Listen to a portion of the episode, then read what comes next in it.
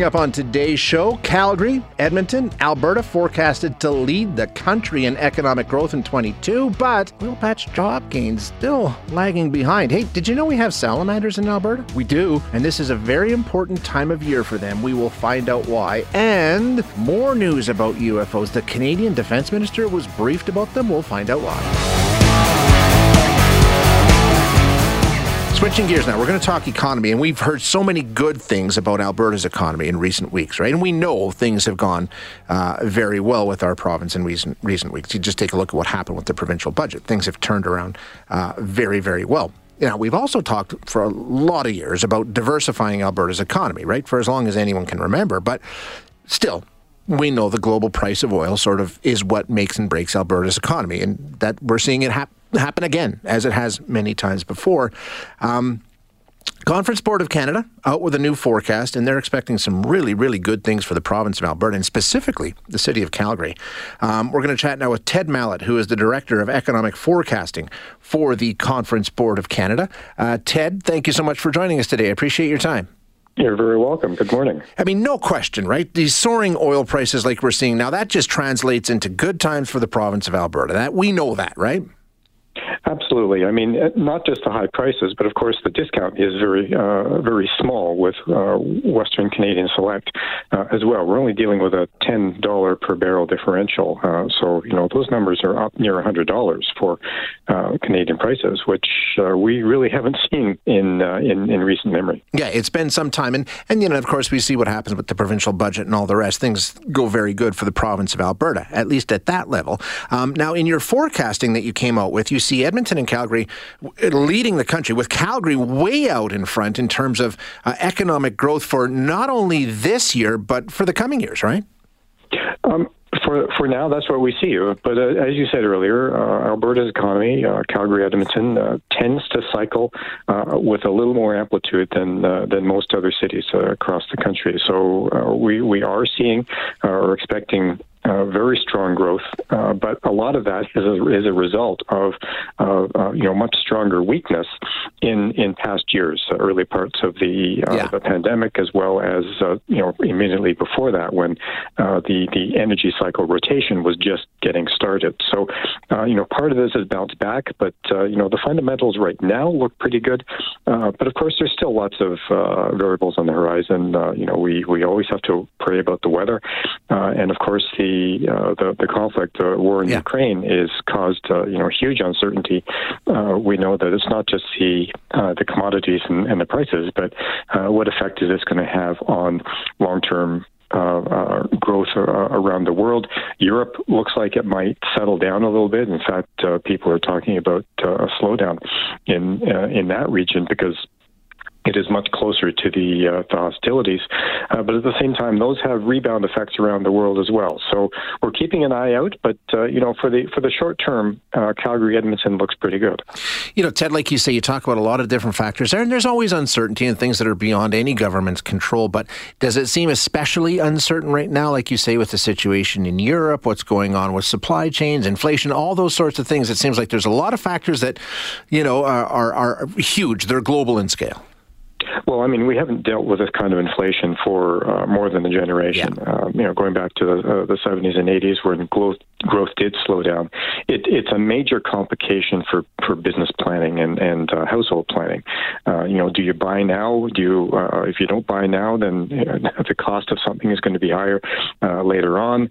do you really need this particular product? Are you going to substitute something? So a lot more has to go into the spending decisions for for businesses, and of course, you know, how is this going to play out in, in the wage picture as well? Because in the short term, most people are kind of losing uh, uh, spending power as yeah. a result because uh, prices are rising faster than wages at the moment. And, uh, you know, some may be protected by cost of living clauses or, or uh, may be able to, uh, you know, gain those those wage gains back. But the bank is having to, the sort of the Bank of Canada is having to really hike interest rates in order to try to combat the uh, the sense of, of inflationary expectations, which is going to have some major uh, uh, impact on the kinds of spending that require borrowing. And uh, of course, we're all looking at housing for that one. Yeah, no doubt about it. The other question I have is in terms of unemployment, we know things are going really well in terms of bottom line for the provincial government and things like that. And some companies that typically are huge employers in the province of Alberta are doing very, very well and reporting large profits. But our, our unemployment numbers remain stubbornly high, higher than most other Canadian regions, right? Do you anticipate that changing? I think it will change, but of course, uh, unemployment is one of the last things to uh, to shift. Uh, you know, when when businesses uh, feel that they're they're they've got some uh, feet under them and got some running speed, then they start looking at their labor force and try to bring it forward. And of course, uh, uh, perhaps wages have something to do with that uh, as well. But uh, you know, Alberta was starting from a, a deeper pit. Uh, employment in the uh, resource sector was was problematic, and of course, many people may be thinking twice about jumping back into that particular sector just because you know, is it going to be a yo-yo? Uh, uh, movement. So uh, we think that the outlook, at least for the next uh, two or three years, is pretty stable. So I think uh, unemployment is going to come down, uh, you know, much closer to the, the Canadian average. And in fact, traditionally, Alberta's unemployment rate has been well below the national average. So things will likely improve there. And of course, with with more employment comes more spending power. So the the, the, the kinds of influences in the Calgary, Edmonton, and Alberta economies as a whole look pretty good, even with the kind of headwinds that we're, we're concerned about in the rest of the world or, or part, other parts of the country. Um, last one. We always talk about diversifying Alberta's economy, and we've talked a lot about how oil and gas are really driving this, as they always do, and that's understandable. But at the same time, I know the Premier's talked a lot about tech sector and, and other things that are happening. Are you seeing other signs of growth, are we getting more of a, a broader base in Alberta? Well, I think we are seeing that uh, largely pointed out by by the lack of perhaps investment in more of the traditional oil and gas uh, uh, exploration. I mean, there is a lot of exploration going on. People are, are wanting to pull out as much uh, uh, oil as possible to sell at, at these prices. But does it mean that we're going to be going back to uh, you know older forms of, of extraction and processing and so on? the the the energy transition is still here. we're going to be electrifying all across the country, and of course that needs new technologies, new new approaches to things. Uh, so I think. Uh, uh, with the prices and and the uh, uh, uh, kind of the, the, strong growth, it's it's giving businesses the the financial means at which to make these kinds of investments in in areas outside of oil and gas. Right. Or at least, you know, and, and, maybe improving some of the sort of the, the carbon features of, of, oil and gas. So we see in, investment uh, rebounding finally. It's been a really weak part of, of Canadian economy in general over the past 10 years. So, uh, you know, the, the, the, conditions are ripe. We hope that businesses are able to respond. Yeah, absolutely. But uh, positive signs ahead. Uh, Ted, thanks so much for your time today. Appreciate you joining us. You're very welcome. Uh, that is Ted Mallett. Ted is with the Conference Board of Canada senior forecaster with them, uh, giving us an, uh, the director of economic forecasting, rather, uh, giving us an update on what they're seeing. And, and like I say, really good things in terms of economic growth. Um, Alberta predicted to lead the way, both Edmonton and Calgary. Calgary one, Edmonton two. Um, and we know that's closely tied with what's going on with oil and gas and uh, the price of energy right now. And you know, as long as that continues, things will be good. But you know, good to hear that there's there's other positive indicators as well. Um, now, globally speaking, it's a much different story. As you know, inflation continues to be a massive, massive problem, and some countries around the world uh, reacting to that.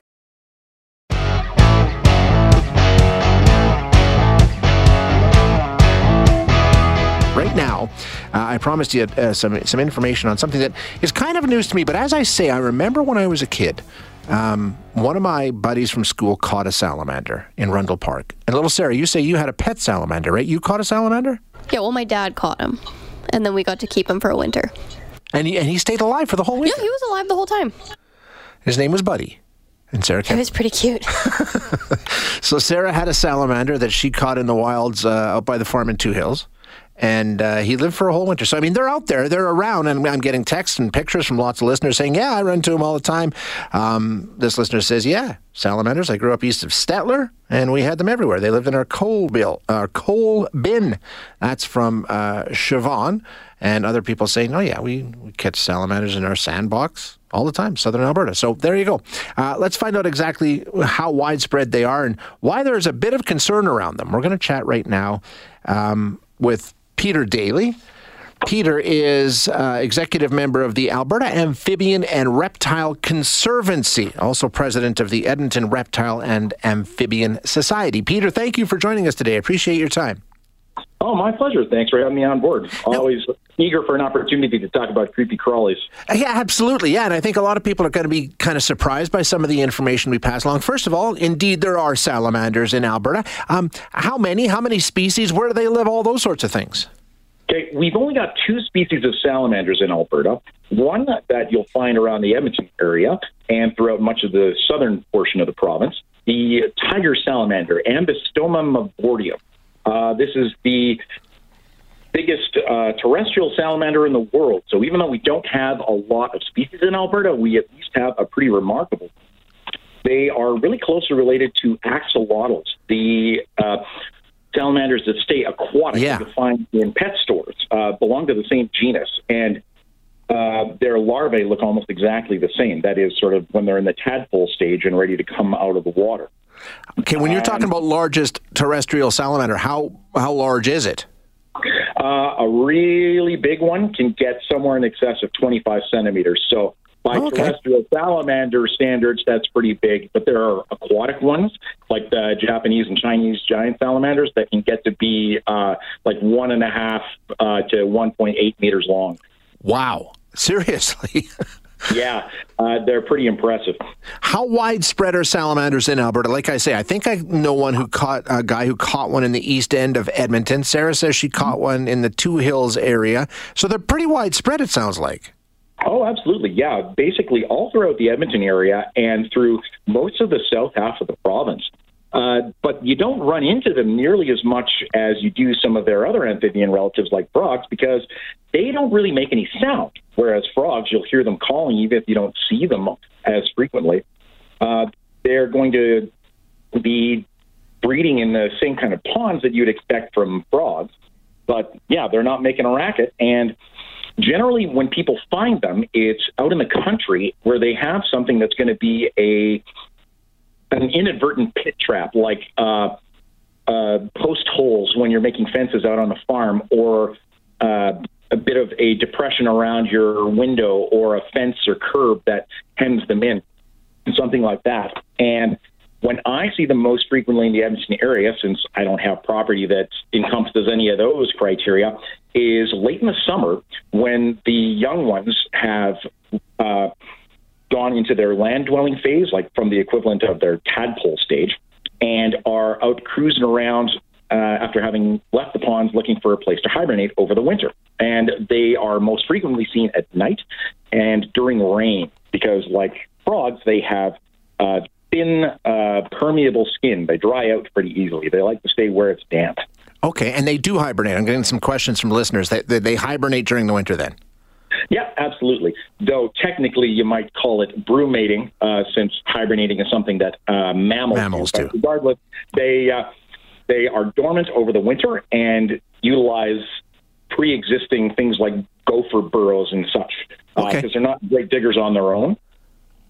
Gotcha. Fair enough. Now, below the frost line. doing some of the reading put out by the groups you're involved with, it, I was kind of surprised to find out that uh, their numbers have dwindled quite a bit. And the thinking is not entirely, of course, but part of the reason is because they end up getting run over on the roads quite a bit.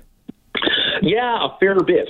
And more of a concern for the tiger salamanders is just the habitat destruction in general. Uh, but if a road is put in close to a breeding site, of course, their breeding site isn't going to be the same as the site they're hibernating. So they're going to be tracking back and forth from those places over the course of their active season.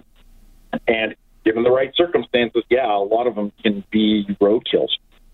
Alberta's other salamander species, the uh, long-toed salamander, which uh, you can find uh, throughout much of the mountains, they've actually installed uh, some underpasses to allow the salamanders to cross the road safely, uh, rather than them all getting stuck on the road surface and being trapped at curbs. Yeah, I'm seeing a lot of people texting me saying, hey, they have these underpasses in Waterton. That seems to be where most people are noticing them. Yep, they were installed in 2008, and so far they've been really successful at helping protect the salamander populations there. And they also put up some uh, temporary fencing that's uh, along the side of the road to help funnel the salamanders towards those underpasses. Interesting. Okay. Hey, I wanted to ask you while I've got you. Um, last fall, I was walking through the River Valley in Edmonton, Gold Bar Park, and literally I have lived on the edge of Gold Bar Park since 1973. And I have been in the bush there countless hours over the course of my lifetime. I came across a garter snake. I had never seen one before in the park, but then I was told, oh, yeah, I see them all the time. So, I mean, are these reptiles out there and I'm just not paying attention and other people, like, how, how widespread are these salamanders and snakes and things like that? Oh, you can find uh, garter snakes all throughout Edmonton's river valley. Now, they are generally pretty alert, and they when you they see you coming, and when they feel the vibrations of you stomping through the ground, they're going to take off. And of course, they don't really make a lot of racket. So Yeah. If you're not paying close attention or not walking in the right spots, then you're not going to see a lot of them. Are they the only snakes we have? me. Are they the only species of snake that we have? Uh, we do have uh, a couple other species of garter snakes that you can occasionally find around Edmonton, but typically it's the western red-sided garter snake, Thamnophis sirtalis parietalis, that you find in Edmonton. These are the same species that you'll see in the news every year regarding the Narcisse snake dens in Manitoba. Manitoba. Yeah, okay. Gotcha. Because uh, garter snakes, uh, they'll hibernate in big groups together uh, in underground retreats, kind of like the salamanders that they call hibernacula, that where they hibernate. And in many cases, there'll be huge numbers of them. And these uh, red-sided garter snakes are the most northerly ranging reptile in North America because they're really cold tolerant. Uh, sometimes you'll see the snakes popping their heads out from the entrance of their hibernacula in even March when there's still snow on the ground. A little snake head popping out of Really? hole. Yeah. and uh, some of our other uh, amphibian species here are even more cold tolerant than that. Uh, probably the most common frog that people see around Edmonton is the wood frog, Lithobates sylvatica. Uh, brown or gray with a black mask on the side of their face, like Zorro. These are the most northerly ranging amphibians in North America and will actually go as far as the Arctic Circle. Uh, they develop sugars in their bloodstream in the fall Yeah. that allow them to survive temperatures as low as about minus six and keeps ice crystals from forming in their cells and in their bloodstream. Like where we would get frostbite, Yeah. Um, they don't as long as it doesn't get lower than minus six. Okay, So- now hang on. You're you're sen- you're talking about antifreeze. That that's what antifreeze is. Yeah, uh, yeah, natural antifreeze. And yeah, so these frogs will literally be solid without the ice crystals uh, breaking through their cells and killing them. And then in the springtime, they'll thaw out and hop away. And if we could bottle this effectively, if we could reverse engineer it, that would be absolutely revolutionary for things like organ transplants, where instead of having to worry about, well, we've got to get this hard heart from uh, Nebraska to Tokyo in under seven hours or it's dead, you could inject it with uh, wood frog sugar and then you put it on ice and then you can take a more calm, measured approach to getting it done, or even have a bank of replacement organs for people who need it. Crazy. Hey, uh, just before I let you go, Peter, I'm getting a ton of questions from people on the text line, and and you know a lot of people said, "Oh, I, I used to catch them as a kid. I had garter snakes as a kid. I had salamanders as a kid. I kept them in a tank." And some other people are saying, "Is that a good idea, or should we be bothering these animals and catching them, or is what would you recommend people do if they come across a garter snake or a salamander or a frog this spring?" Well, I would be a bit of a hypocrite if I said leave it alone entirely because, admittedly, I spent my entire childhood uh, chasing frogs and toads. And it's a really good way of getting people engaged and appreciating some creatures that maybe don't have the best public reputation in some cases. But uh, these are wild animals. And particularly with amphibians, they're very delicate uh, to handle. So it's the kind of thing that they're best left in nature, but uh, there's still plenty of opportunity to go out and see them in the wild and appreciate them for the really cool creatures that they are. Um, if folks are interested in learning more about these, they can come talk to uh, representatives of the Alberta Amphibian, uh, Alberta and reptile con- amphibian and reptile conservancy at the uh, reptile show that's happening this upcoming weekend at uh, the Kingsway Aviation Museum, Saturday and Sunday. Uh, there'll be a whole bunch of critters there and folks like us who will be talking about our native wildlife. Perfect. There you go. And I think a lot of people are very interested in this. Peter, thank you so much for your time today. Appreciate you joining us. My pleasure, Shay. Glad to have been of service. You bet. That is Peter Daly.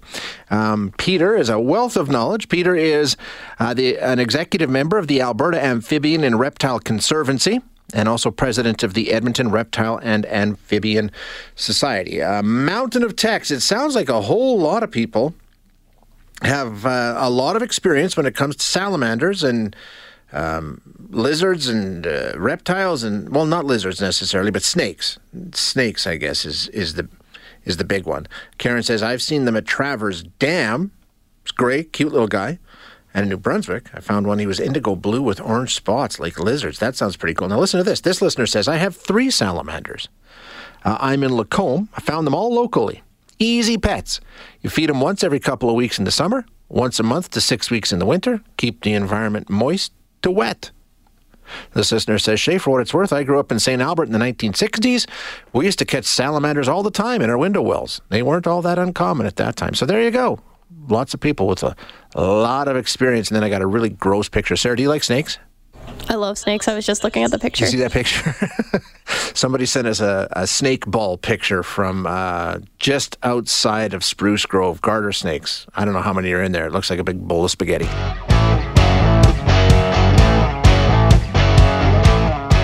John sent me a couple of texts today.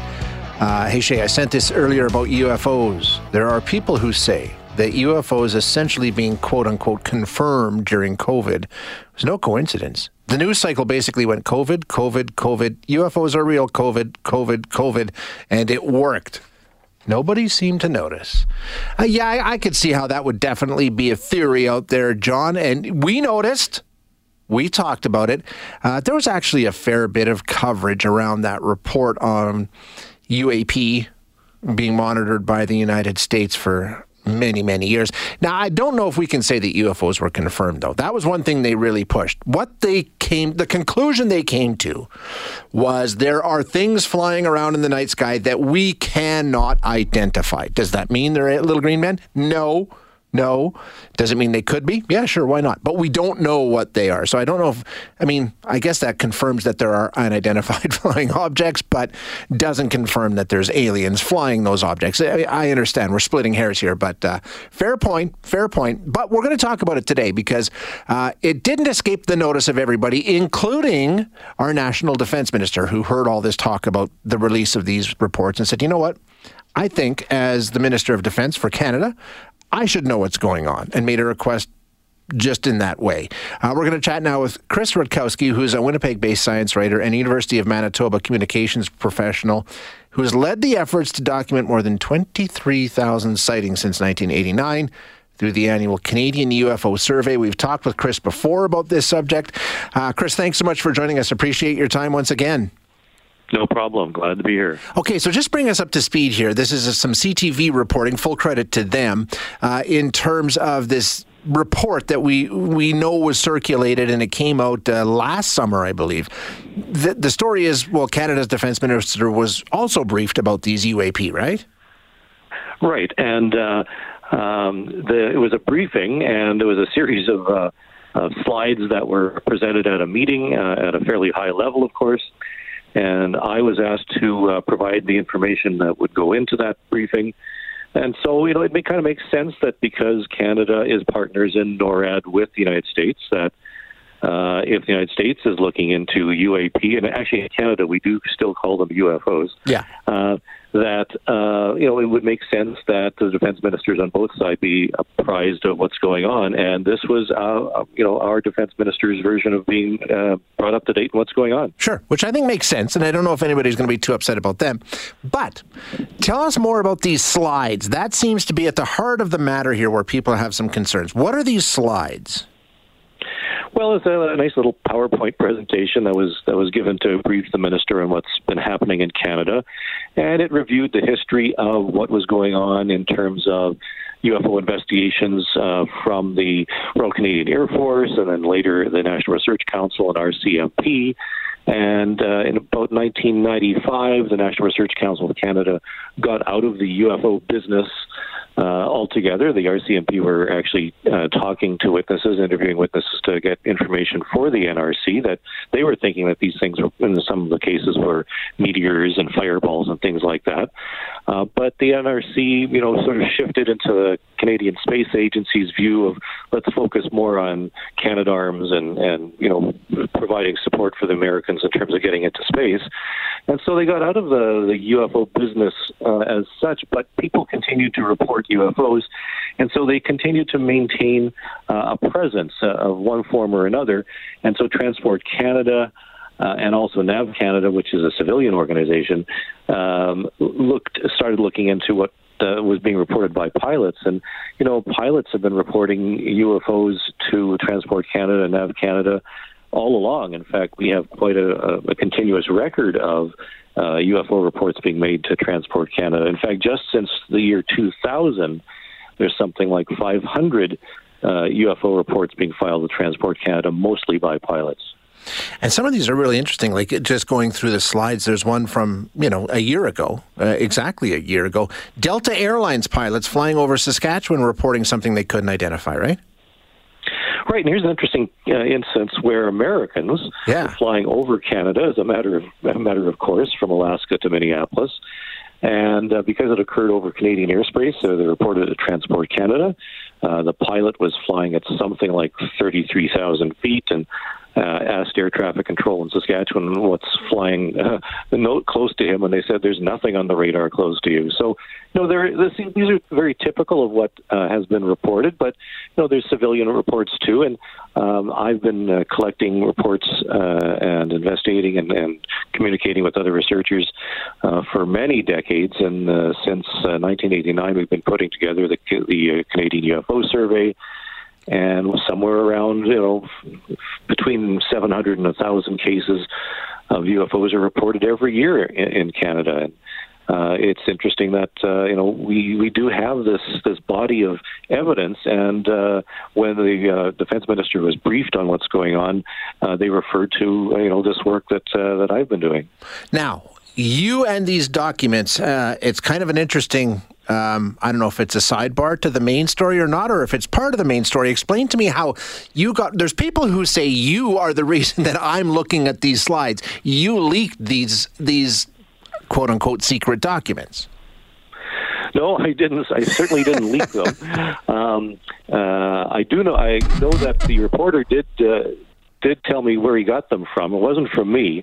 Uh, that uh, you know, I provided the material back in uh, back in May uh, of 2021, and I thought I'd never see, uh, never hear about them again. I was I had no idea what was going to be presented to the minister, and and uh, I was quite surprised when uh, the the, uh, the documents showed up uh, and mentioned me. In fact, uh, my my photo was actually in, in one of the slides, so it's, it's kind of strange. Um, this information that's contained within these slides is it extraordinary? Is it the kind of thing that people should be sort of um, you know surprised by? It sounds to me like they're pretty much run of the mill reports. Well, the briefing is actually fairly basic. Um, there is an indication. One of the slides says that following uh, the slides uh, that there was going to be a discussion. We certainly don't have any information what was discussed.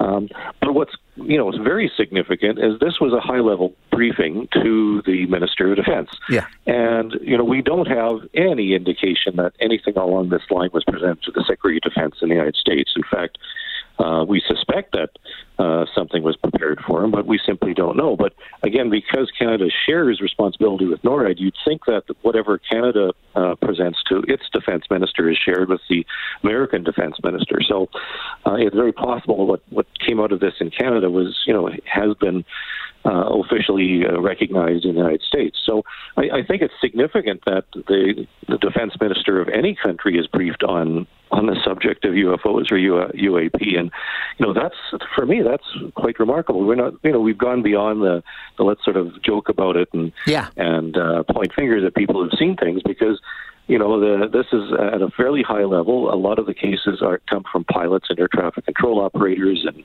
uh, police and so forth. So, you know, these are you know fairly significant cases, and uh, uh, the fact that we're hearing about some of this at all is is pretty remarkable. Uh, you know, like like the listener said earlier, um, you know, it, it, was basically snuck in during the COVID news cycle that UFOs are confirmed and real. That's not true, right? I mean, we've not had a public official come out and say, "Hey, there's alien life flying spacecraft around Earth." We just they're saying, "Yeah, there are things that we can't identify." That's as far as they've gone, which, to be fair, is pretty far. It is, and you know, uh, the fact that it was snuck in the news cycle actually it got a huge amount of huge play, right? Yeah.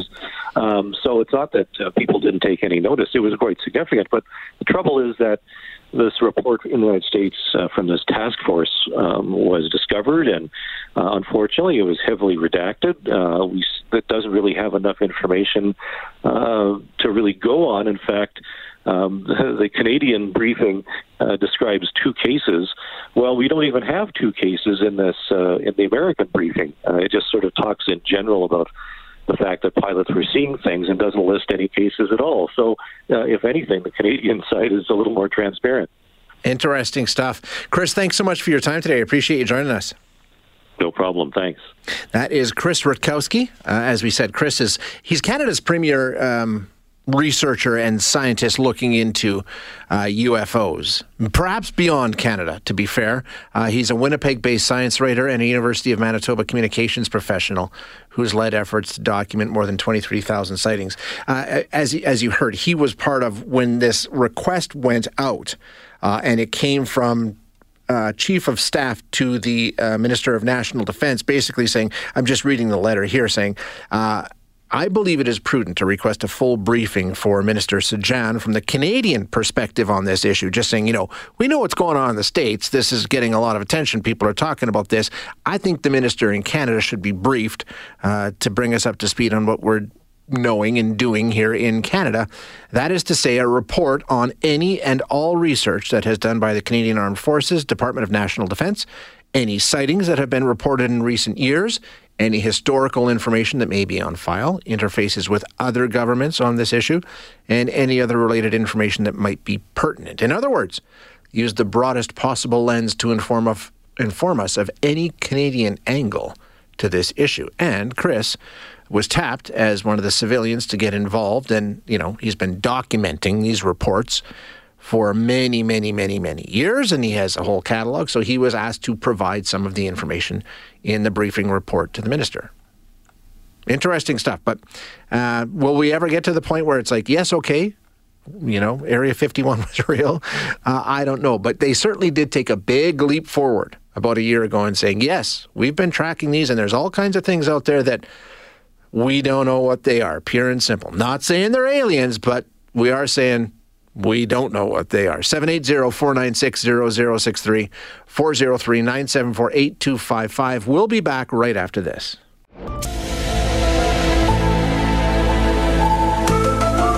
Shay Ganem is on 630 CHED, Edmonton's News. Today's Talk.